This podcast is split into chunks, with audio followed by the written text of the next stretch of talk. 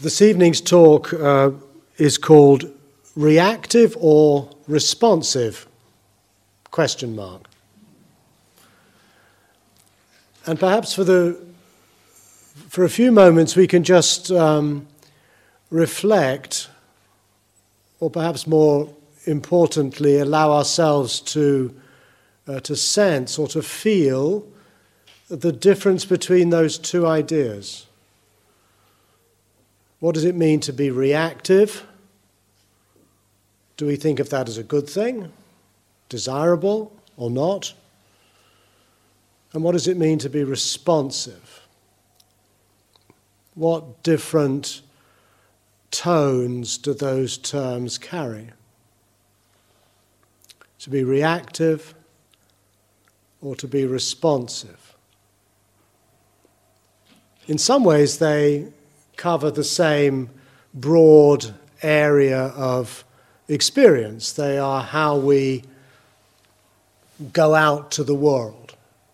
We react to it, we respond to it. But also, of course, it refers to how we relate to our own subjective experience. Do we react to what's coming up in our minds when we meditate, or do we respond to it? And I want to reflect uh, during this talk on how we might uh, use meditation as a means to get clearer about that distinction. And particularly to see how we might use that distinction as a way of, of getting some insight, some understanding about what we're doing here. I feel that this language uh, gets quite to the heart of what it means to practice. Whether we, as Buddhists, think of that as practicing the Dharma, or whether in more general more secular sense, um, what it means to be a practicing human being, to live our lives uh, as a practice, as something that we are consciously engaged with, rather than just sort of running along with uh, unreflectively. It has, therefore, I think, to do with what Socrates calls the examined life Remember, he says the, the unexamined life is not worth living. And I think what we're doing here and what the Buddha and many other philosophers and teachers have, have explored is how do you lead an examined life? In other words, a life that is far more conscious, self aware, and committed to certain values. And the value that I feel that we might consider as the, as the overarching value in this practice is uh, what I would translate as care. How do we care for ourselves? How do we care for our soul? How do we care for others? How do we care for the sick? How do we care for the world, the planet, the environment? Again, a word that is widely used, a word that we probably would all identify with. We like to think of ourselves as being caring. But like most of these core ideas, if you're asked to, dis- to define what it means, you know, what, what, what, what do you mean, caring? We're often not so readily able to offer a, a very clear answer. It's a feeling. It's a very important feeling, perhaps, but one that in some ways calls out for further definition, further clarification, perhaps a more enriched language so we can talk about it. And I feel that the practice of what we're doing here is essentially a practice of learning how to care. The Buddha used a metaphor for care. He said it was like the footprint of the elephant. And just as the elephant's footprint is able to contain within it the footprint of all other animals in the jungle, so to care was the virtue that was able to include within it all other virtues. The Buddha's final words, at least in my translation, would come out as things fall apart, tread the path with care. So I'm going to take this idea of care and think of it within the framework of reactivity and responsiveness and try to uh, tease out how we might practice and cultivate and develop this care. Care is the big picture, care is what we do when we practice, and it involves paying attention, it involves uh, cultivating kindness and equanimity and mindfulness, concentration, all of these terms that we hear about um, on retreats such as this. And yet, they're all somehow, I feel, subsumed in this uh, vision of trying to lead a life uh, that is caring, that cares. I would uh, suggest that we could understand the Four Noble Truths as a way of um, disentangling what we might mean by care. It's also striking that in the discourses, the early discourses of the, of the Buddha, the Four Noble Truths are also spoken of as the elephant's footprint. So there seems to be a quite explicit overlap between these four truths and the practice of care. Now, those of you who have read my books or heard my talks are aware that I'm not so comfortable with the language of uh, noble truths. And again, I don't think it fits so naturally when we think of caring and then we suddenly think of truths. We seem to have shifted from an ethical idea into something more approaching ontology, the nature of reality, what is true, what is real. So I prefer to think of the Four Noble Truths as four great tasks, which is in fact how, at the conclusion of the Buddha's first discourse, he does in fact describe them. In other words, the, uh, the practice of the Dharma involves uh, four uh, primary activities. The first one is to embrace life, the second is to let go of craving, or what I would prefer to say, reactivity. The third is to, uh, is to behold, experience the stopping of craving or reactivity. And the fourth is to cultivate a way of life, uh, traditionally called the Noble Eightfold Path.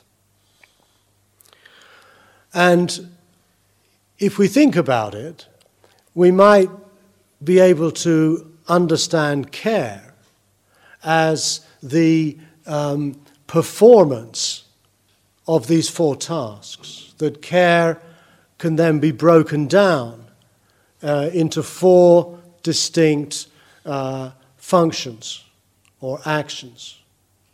Uh, we care by embracing life, that seems to follow. Uh, we cultivate care by letting go of our habitual reactive patterns. We cultivate care by learning to dwell in a non reactive space. And perhaps most importantly, we cultivate care by cultivating a way of life that embraces all aspects of our humanity from how we see the world and think about it, from how we speak, act, work, apply ourselves, pay attention, and focus our minds. So let's consider how this fourfold task is a, just a rather more um, uh, dis, a rather more detailed way of describing what it means to care. But in order to, to, to, to, to translate this rather theoretical picture that I've sketched into a more practical um, examination of what we're doing here on a meditation retreat, I think we need to, first of all, just for a few moments, think about the very uh, basic uh, structure of the experience that we're having right now. And again, I'm following, although I'm not going to get into any technical terminology or Pali terms here, but I'm following uh, the basic uh, principles that underpin what is loosely called Buddhist psychology. Buddhist psychology is really a way of understanding the structure of experience in such a way that it serves as a framework for practice.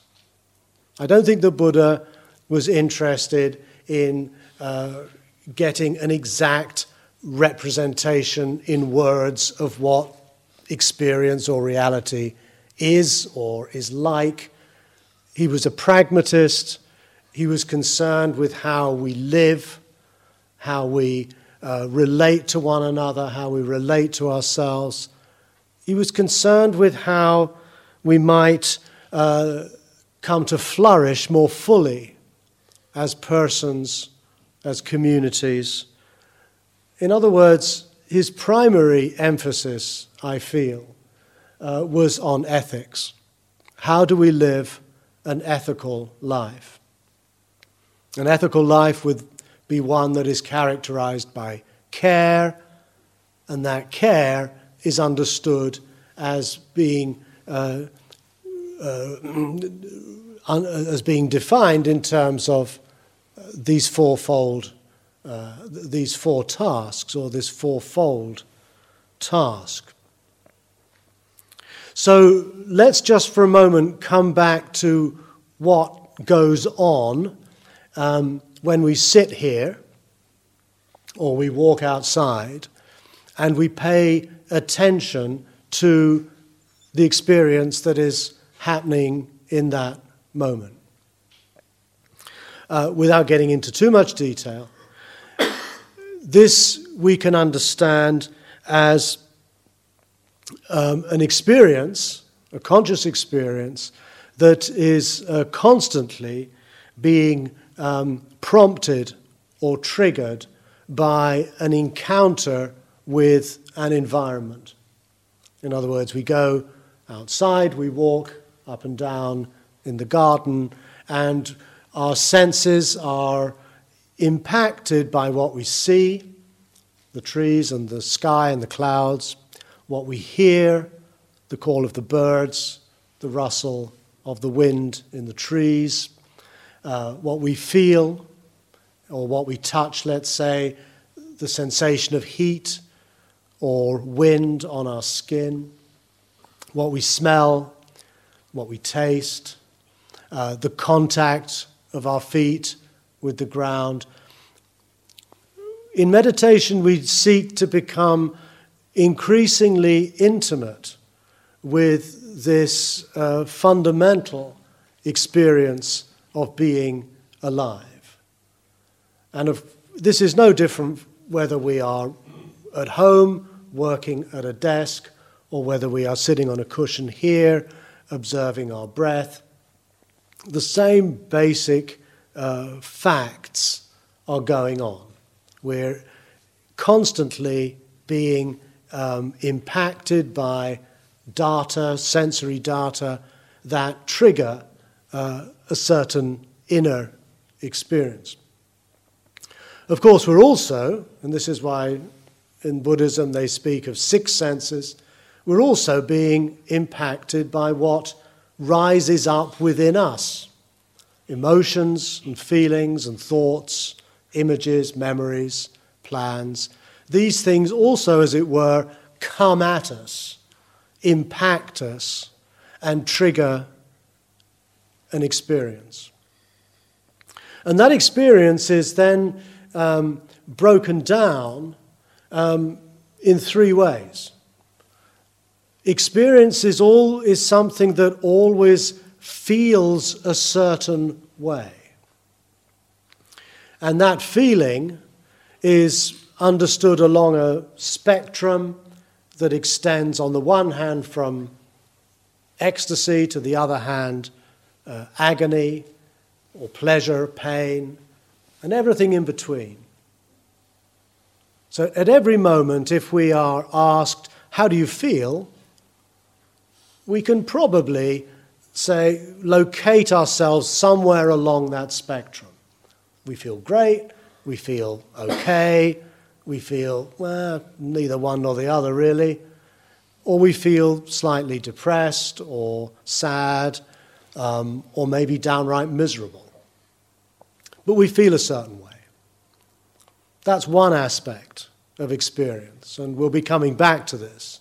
Uh, certainly, Martine will touch on this as we go through the week. But the point is, it's an attempt to uh, shed light on a fundamental aspect of human experience. It feels a certain way. The next aspect of experience is that it makes sense in a certain way. Um, in other words, what we experience is not just a random set of colors and shapes and sounds and sensations, but it is already organized in such a way that when we walk into a room, for example, like this, we see windows and we see a ceiling and we see the floor and we see a bell and a microphone and we see Stephen or Martine sitting at the front. It's all, um, it's, it, it's, it's already loaded with meaning. Again, this is so obvious that it feels strange to point it out. But this is a, a very crucial aspect of experience is that it makes sense. It's not chaotic, meaningless, but it is meaningful already. And that meaning is not something that's coming from the world, it's something that we have invested in experience already. Like, for example, if I have a big Chinese ideogram behind me on the wall, um, unless you know Chinese, it'll just look like black and white squiggles if you do know Chinese, you'll immediately see it as, a, as meaning something. Means mind or house or man or woman. Same with English. The squiggles are already preloaded with meaning when they come to us. We don't have to think. The meaning's already there. And likewise, when we meet someone we know or someone we recognize, we, that person appears to us uh, loaded with meanings and associations and affections or fears or whatever it might be. So that's the other primary aspect of experience. It makes sense to us in a certain way. And this too is important. A lot of meditation practice has to do with uh, paying attention to features of experience that we tend to overlook or deny or ignore. And so we learn to, uh, to in a sense, render experience um, or, or, or, or, in a sense, apply to experience uh, meanings that are uh, helpful in sustaining and developing our practice, like paying attention to impermanence and dukkha and so on. But the third aspect of experience, which is the one I want to look at this evening, is that not only does our experience feel a certain way and make sense to us in a certain way, it also inclines us to react or respond in a certain way.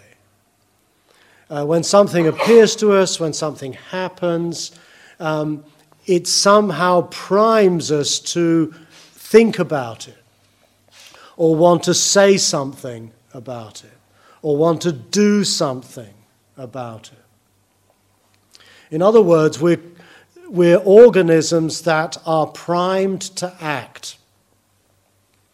And we notice this, I think, very clearly when we just try to stop and be still and pay attention to what's going on.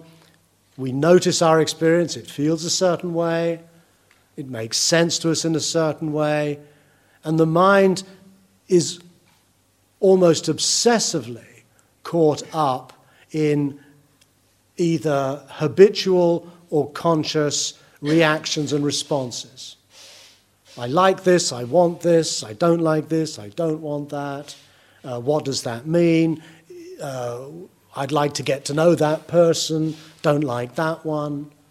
Um, a kind of constant monologue that runs through our head that is an almost continuous uh, reflection and calculation on what does this mean for me? What can I do with it? And the origins of this are presumably uh, biological, evolutionary. Uh, this is very central to how we uh, prime ourselves for, in the most basic sense, survival. Getting out of the way of whatever might threaten us and um, acquiring, uh, possessing whatever might enhance and support our existence, our life. So, this is where we get into the distinction between reaction and response. Uh, we notice in meditation very easily um, how certain feelings, certain perceptions, certain recognitions of what's going on uh, trigger automatically um, a strategy uh, to, to either get something or to get rid of something that's narrated to us through our thoughts and prompts us, although it's not always in meditation, you're kind of stuck sitting on a cushion, you can't go out and do what you want to do, but you put that into storage and you think, well, when I have the next opportunity, I'll go and do that. So, this is, I feel, admittedly, a very a very rough sketch, but nonetheless, I think one that I found helpful in negotiating the terrain of Dharma practice. In other words, you know, what do I do in this situation? How do I live? How do I care? How do I uh, find meaning in life? We could argue that Dharma practice has to do with training oneself to respond wisely and compassionately uh, to our experience instead of reacting, often mindlessly or with minimal attention, from our attractions, our fears, our dislikes, and our confusions. So we could see the practice of the Dharma, the practice of caring, is cultivating quite consciously um, a response to experience as opposed to simply giving in to habitual reactive patterns. And the practice, therefore, is about uh, opening up and sustaining and learning to dwell in a spaciousness or a space of awareness that provides us with a freedom to choose whether we respond, to choose not to react mindlessly, to cultivate a relationship with life that uh, aspires to realize what we value as good. And it's in that sense that the practice, even the, the quiet, subjective reflection in meditation, has necessarily an ethical quality to it. I've given up the idea quite a while ago that the practice of meditation or the Dharma is about um, a way to discover the nature of truth or reality. I don't think that really is the issue at all. But it's rather about cultivating an, an inner space, a still, clear space that enables us to respond wisely, caringly to life, and to free ourselves from the force of habitual patterns of behavior that are dominated by greed, by hatred, and by confusion. So now I've introduced this word dharma. Again, a term that is um, ubiquitous in the Buddhist world, a term I suspect most of us are quite familiar. And when we read this word in a book, um, we nod sagely and assume that we know what it means. But like care, if we're asked, well, what does Dharma mean? We're often a bit stumped. So, to give a clue as to what it might mean, I'd like to read a, a short uh, discourse. It's actually a dialogue between the Buddha and a man called Sivaka. Sivaka is a wandering ascetic of some kind at the Buddha's time. We don't really know anything about him. But um, on two occasions in the canon, uh, he approaches the Buddha and asks him a question. And this time he comes to the Buddha and he asks him the following question. He says, You talk of a clearly visible Dhamma. In what respects is this Dhamma clearly visible, immediate, inviting, uplifting, to be personally experienced by the wise? Now, this phrase is uh, probably a very old uh, working definition of Dharma. And it's describing it not in terms of its sort of, of its own essential qualities. It's describing the Dharma in terms of how a human being um, encounters it. In other words, it appears as clearly visible, as immediate, as inviting, as uplifting, and as personally experienced by wise people, not and this is worth emphasizing, not personally experienced by the Buddhists. Sivaka is not a Buddhist. It's to do with the wise. So, this arguably doesn't shed a huge amount of light on what the Dharma is, but I'm not even sure that's even an intelligible question. But it's more a question of how this term um, is used as a core indicator of how to practice. So, Sivaka asks, in what way is the Dharma clearly visible? That's the point he's most interested in. And the Buddha replies by saying, Let me ask you a question, Sivaka, and you respond to it as you see fit. What do you think? When there is greed within you, do you know, oh, there's greed within me? And when there is no greed within you, do you know, oh, there's no greed within me? And Sivaka says, yes. Now, again, this is indicative of the Buddha's teaching method. He's not uh, imposing a definition or an answer on the questioner. He's not saying, oh, well, see, I know what the Dharma is, da da da da da da da da da. He says, no, I will ask you, and then you respond in a way that's according to your experience. This is very close, I think, to the Socratic method. Uh, Socrates very often teaches through dialogue by asking questions of his students and getting them to come up with the answer. It's called the maieutic approach. Maieutic means in the manner of a midwife.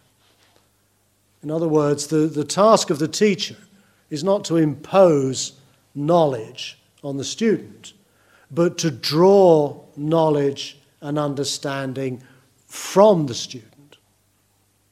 You see this in Zen Buddhism a lot, in the koans, the classical koans.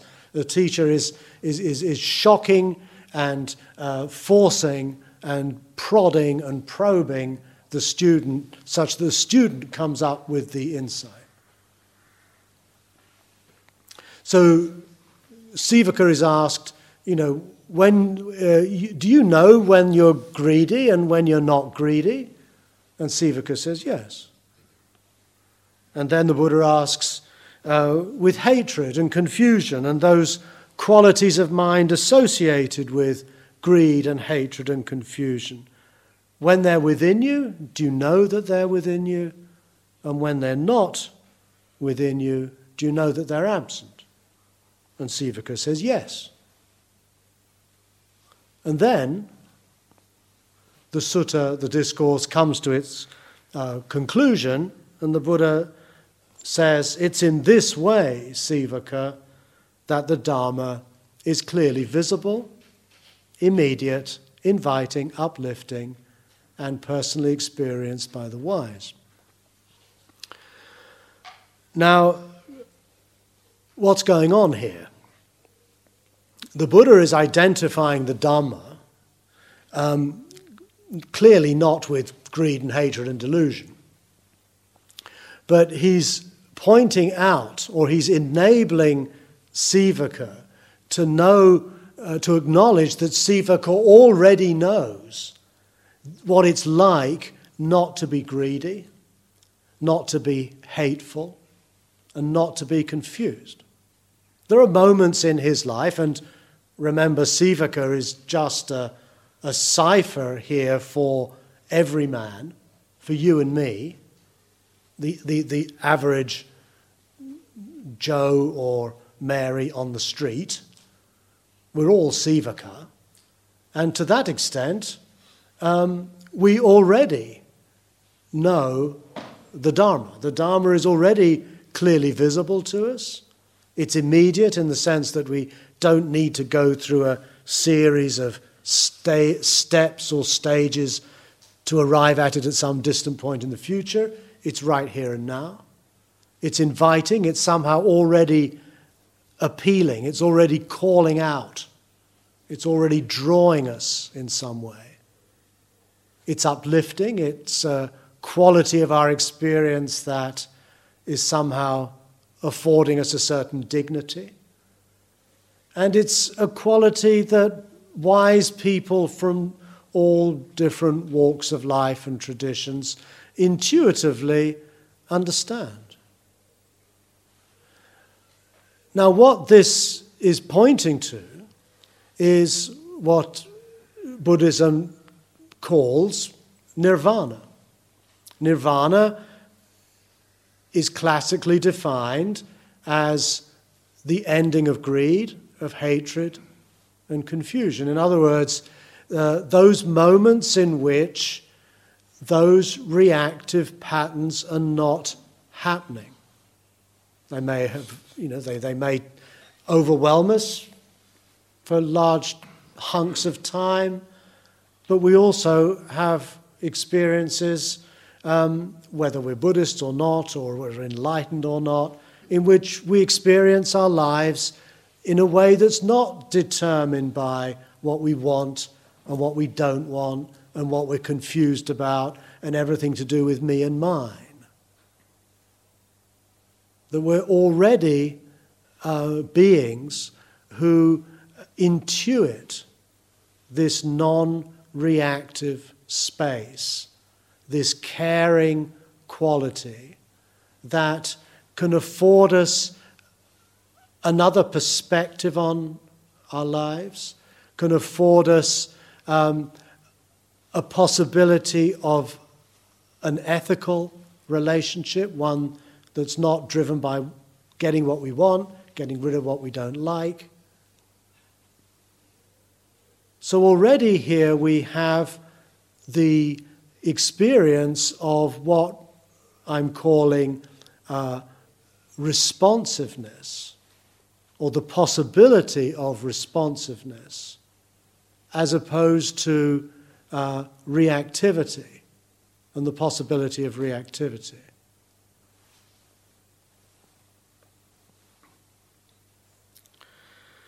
So, if we come back to that earlier um, account of experience of it feeling a certain way, making sense in a certain way, and inclining us to react, respond in a certain way, we can begin to see that uh, what this uh, practice is about is becoming clearer about this uh, choice, really, this possibility to respond to life with care as opposed to react to life out of blind uh, conditioning and habit.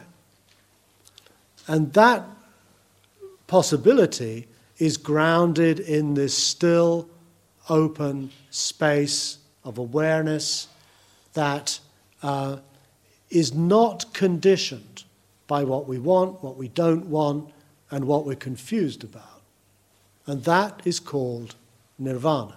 Nirvana, if you think of it as some mystical attainment or some uh, highly uh, elevated state of saintly perfection, then put that idea aside.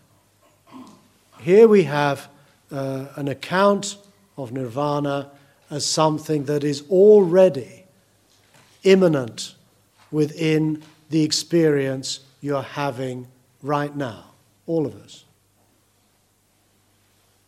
Mindfulness, meditation, as we're doing here, is really a practice in which we, for a sustained period of time, in this case a week, we seek to, uh, on the one hand, recognize this uh, responsive as opposed to reactive space, in which we seek to become more and more familiar, and by that I mean we learn to feel what it's like to be non reactive, to be spacious, to be still, and importantly, not to think of that as the goal of the practice. That's not the goal, that's actually arriving at the starting point. The practice is when we then move to think and speak and act and work and so on. So, what we're cultivating is a non reactive spaciousness of mind.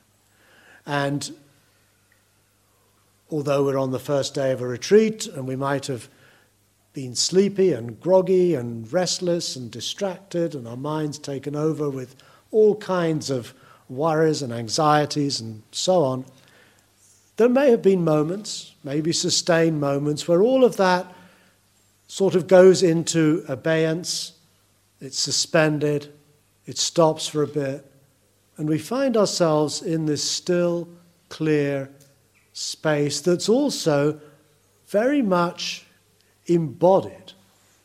It's felt, it's sensed, it's personally, how does the translation go? Personally experienced by the wise, is how it's been translated. But the word for experience here is the same word as, as for feeling. It's personally felt or sensed by the wise. It's something we feel in our bodies. But again, this is often a very fleeting feeling and something we may not pay a huge amount of attention to.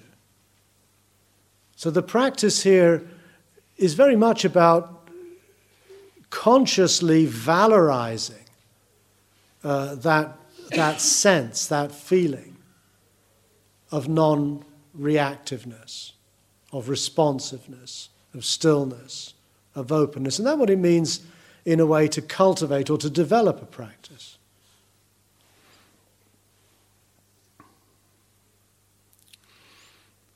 So, in other words, experience feels a certain way, it makes sense in a certain way, and it inclines us to engage with the world or with ourselves in a certain way. And that engagement can be reactive, and that engagement can be responsive. But again, we must be careful here not to think that reactive means spontaneous, and responsive means stepping back and calmly and wisely considering what to do and then making a measured and well judged response to the situation. I think these words might suggest that to some of us. But of course, responsiveness can be just as spontaneous as reactivity. There's nothing inherently good or bad about being spontaneous. But we can see how spontaneity can be both something that we would admire in, let's say, the work of an artist or the work of someone who is spontaneously uh, generous spontaneously kind, spontaneously tolerant, whereas we perhaps don't so much admire a person who is spontaneously angry or fearful or greedy or jealous or selfish. So it's got nothing here to do essentially with spontaneity. That we find ourselves in situations in life, whether or not we've consider ourselves to be spiritual or whatever it might be, but just in a purely human sense. That we find ourselves occasionally in situations where it might be a very challenging situation, maybe somebody's shouting at us, uh, maybe someone's threatening us, and we surprise ourselves sometimes that we don't react with fear, but we respond let's say, with, um, with tolerance, with kind heartedness, with wisdom. In other words, these virtues that we uh, speak of in, in the Dharma or in, in other uh, ethical traditions are not foreign to us. They're already qualities that we respect and admire and witness in the lives of those people we hold in high esteem. And we witness it in ourselves, in our friends, in our families, in our colleagues. It's a deeply human quality here. And it's in this sense, I think, also that I like to, fla- I, I like to use the term secular Buddhism. Uh, there's nothing inherently spiritual or religious or elevated or special here. These are basic human qualities. Whether or not you are self identify as a spiritual or a religious person of any kind. And I'm often humbled, I must admit, um, in ordinary life situations in the world where I strut around with all my Buddhist thoughts running through my head.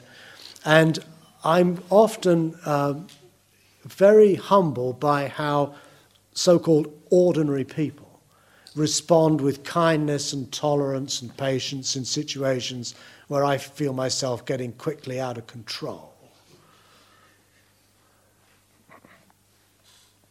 So I think the question I'd like to somehow leave you with is how do you tell the difference between uh, a compulsive reactive behavior or thought or feeling and a spontaneous, compassionate or kind responsiveness? What does it, what's the difference feel like? The Buddha gives us some clues. Uh, for him, reactivity, which is often translated as craving, I mean, there's clearly a strong element of that involved. One of the characteristics of, of craving is that it is repetitive. It just keeps on going round and round and round and round and round. It doesn't actually go anywhere. It seems to be somehow invested simply in its own uh, it, it, its own survival, as it were. And again, I think we see this in meditation that often we get stuck in a very compulsive thought that we can't get out of, whether it's a, a worry, whether it's a fantasy, whether it's a, um, a desire or a fear. It kind of gets hold. Um, Jung called these autonomous complexes within the psyche. That was his definition of a neurosis. Autonomous complex. In other words, they, they seem to have an autonomy of their own, like a worry. It gets hold of me and it won't let go, and I can't just shrug it off. It's got me in its grip. It's compulsive, it's repetitive. Yet that's not how we'd think, let's say, of generosity or kindness or wisdom. These seem to be responses that are going out into the world, uh, re- engaging with a situation uh, that is unknown or unclear or open ended. There's a path opening out, not just a repetition of the same. Reactivity, he also describes as indulgent, obsessively indulging in this and that. Again, we might be familiar with this. Uh, how we get hold of some idea, some image, some memory, and we just kind of chew away at it like a dog with a bone. We just gnaw away at it. We just kind of keep on digging in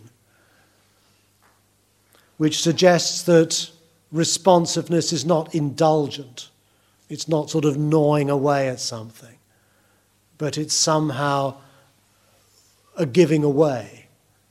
It's a releasing of ourselves into the situation, responding to it as different needs arise. I think another feature of reactivity is that it's very often colored with fear and anxiety. We're worried, we're anxious, we're insecure around wanting something or not getting it or disliking something and fearing it. Or being preoccupied with my self image and being worried that it won't hold up in the eyes of others. So reactivity seems to be uh, coloured in many ways by by fear, where responsiveness seems somehow freed from that. It might be anxious as to the result of the task or the what I'm going to say, but it has the courage to risk doing that. It's not held back by anxiety and worry. And I think also reactivity tends to be uh, very self centered, very egotistic, very selfish, whereas responsiveness tends to be less preoccupied with what are other people going to think about me? What's in it for me? There's more of a, a willingness to uh, somehow go beyond one's self interest. There's a transcendent element there. As practices, um, Craving or reactivity is to be let go of. That's the second of the four tasks. Whereas responsiveness is to be cultivated and developed. So the second task is to let go of reactivity. The fourth task, formally translated as the cultivation of the path, responsiveness is to be cultivated, it's to be nurtured, developed, matured in some way. So if we put it into the, the context of a single moment, when we're sitting here, for example, first to see whether we can be clear as to the difference between reacting and responding, what that feels like in the body. And once we've identified something as a reaction, as a reactive pattern, to let go of it, to not get caught up in it, to just see it for what it is, to let itself play itself out. Reactivity is not to be abandoned or rejected or suppressed, but just seen for what it is, as the habitual play of the mind. So we see it, we observe it, and we notice how it will fizzle out if not acted upon. Whereas if we feel or sense uh, that what's arising in our experience at that moment is a non reactive response of kindness, of wisdom, of clarity, of compassion, then that's something we consciously choose to nurture, to develop, to celebrate, to honor. It brings us a certain dignity, a certain um, uh, sense of, uh, of, of goodness, really, of engaging with the world and our lives uh, in a more ethical way. In other words, in a way that um, corresponds to the sort of person we aspire to be. So let's see if we can use this retreat as an opportunity to, to fine tune our awareness of this distinction um, in such a way that as we uh, then leave the formal sitting and go into, um, let's say, our work or our eating or our discussion groups, uh, that we keep that sense alive and see how, in practice, we may come to embody uh, those values, uh, those experiences, to translate what we feel here on the cushion with how we respond to our situations in relationships and the world. Um, I've spoken for longer than I intended to, as usual. Uh, but uh, we have uh, a few minutes. If, if, we, if there are some questions that you'd like to uh, raise, I may answer them now or I'll pick them up and, and develop them later. Yes? Um, Stephen, what, um, what word do you translate as care? Care, up, appamada. And how does, what is the broader meaning of that word? The broader meaning is care. The, what you're, I think what you're asking is how is it usually translated? It's usually translated as heedfulness, diligence, vigilance. That's the usual translation. I don't find that's very um, helpful. Um, I got my cue for this in a translation into German uh, by a, a, German Buddhist scholar called Ernst Steinkellner, who translated Appamada as wachsame Sorge, wakeful care. Um, and I find it works very well in um, the contexts in which the term is used, both in the early discourses as well as in later Mahayana writings. Um, yeah, so I'm probably not, it's not usual to hear it translated as care. But to be quite honest, I'm a little getting a little bit fed up with having to back up what I say by providing a Pali term. Um, the, the, the, the notion of care is either a valuable way of um, developing our practice or not. yes. Um, I'm quite interested in, in what motivates um, people to practice. And um, I mean, Buddhists have had like promise of enlightenment, or to escape the bliss of samsara, or to be a bodhisattva. Mm-hmm. So my question is, um, where does the secular Buddhists get their motivation from, especially uh, people such as ourselves who have pretty much everything Mhm. we need? And also, what provoked Siddhartha Gautama to follow the path of practice? There's a very simple answer to that. Um, Buddhism is interested in all kinds of grandiose schemes, like becoming enlightened or a bodhisattva or whatever. Um, the Buddha, as we know at least from the legend, um, was actually motivated by uh, how do I come to terms with birth, sickness, aging, and death?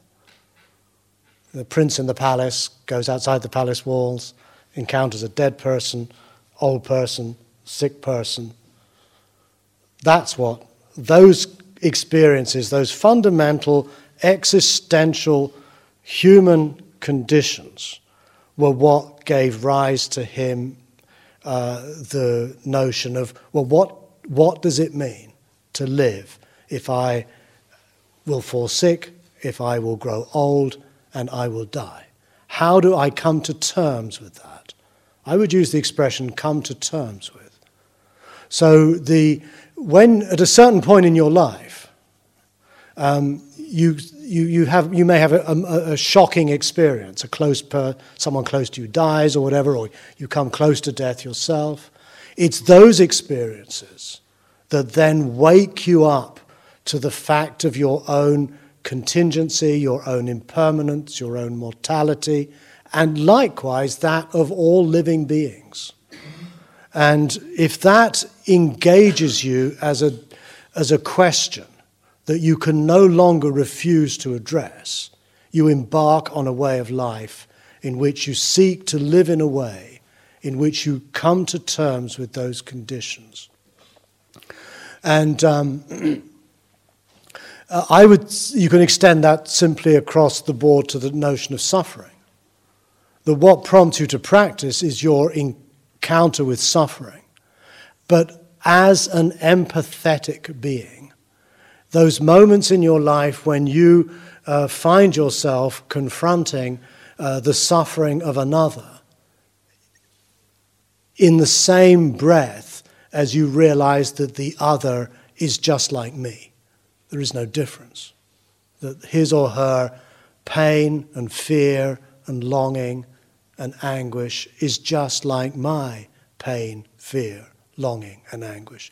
And the foundation of Buddhist ethics is not the law of karma, which was the Indian framework for morality, but the foundation of Buddhist ethics I would identify with a, a passage in the Sutta Nipata, which is a very early text, which, is, which goes, Just as I am, so are they, just as they are, so am I. Considering myself as the other, I will not kill or cause to kill. So, the foundation of an ethical life is effectively empathetic identification with the other's suffering. And a commitment, and that commitment is further rooted in your own recognition, existential recognition of your sick, of your, your mortal condition. That's what motivates you to practice. You don't need anything else. The Buddha didn't need anything else. It's good enough.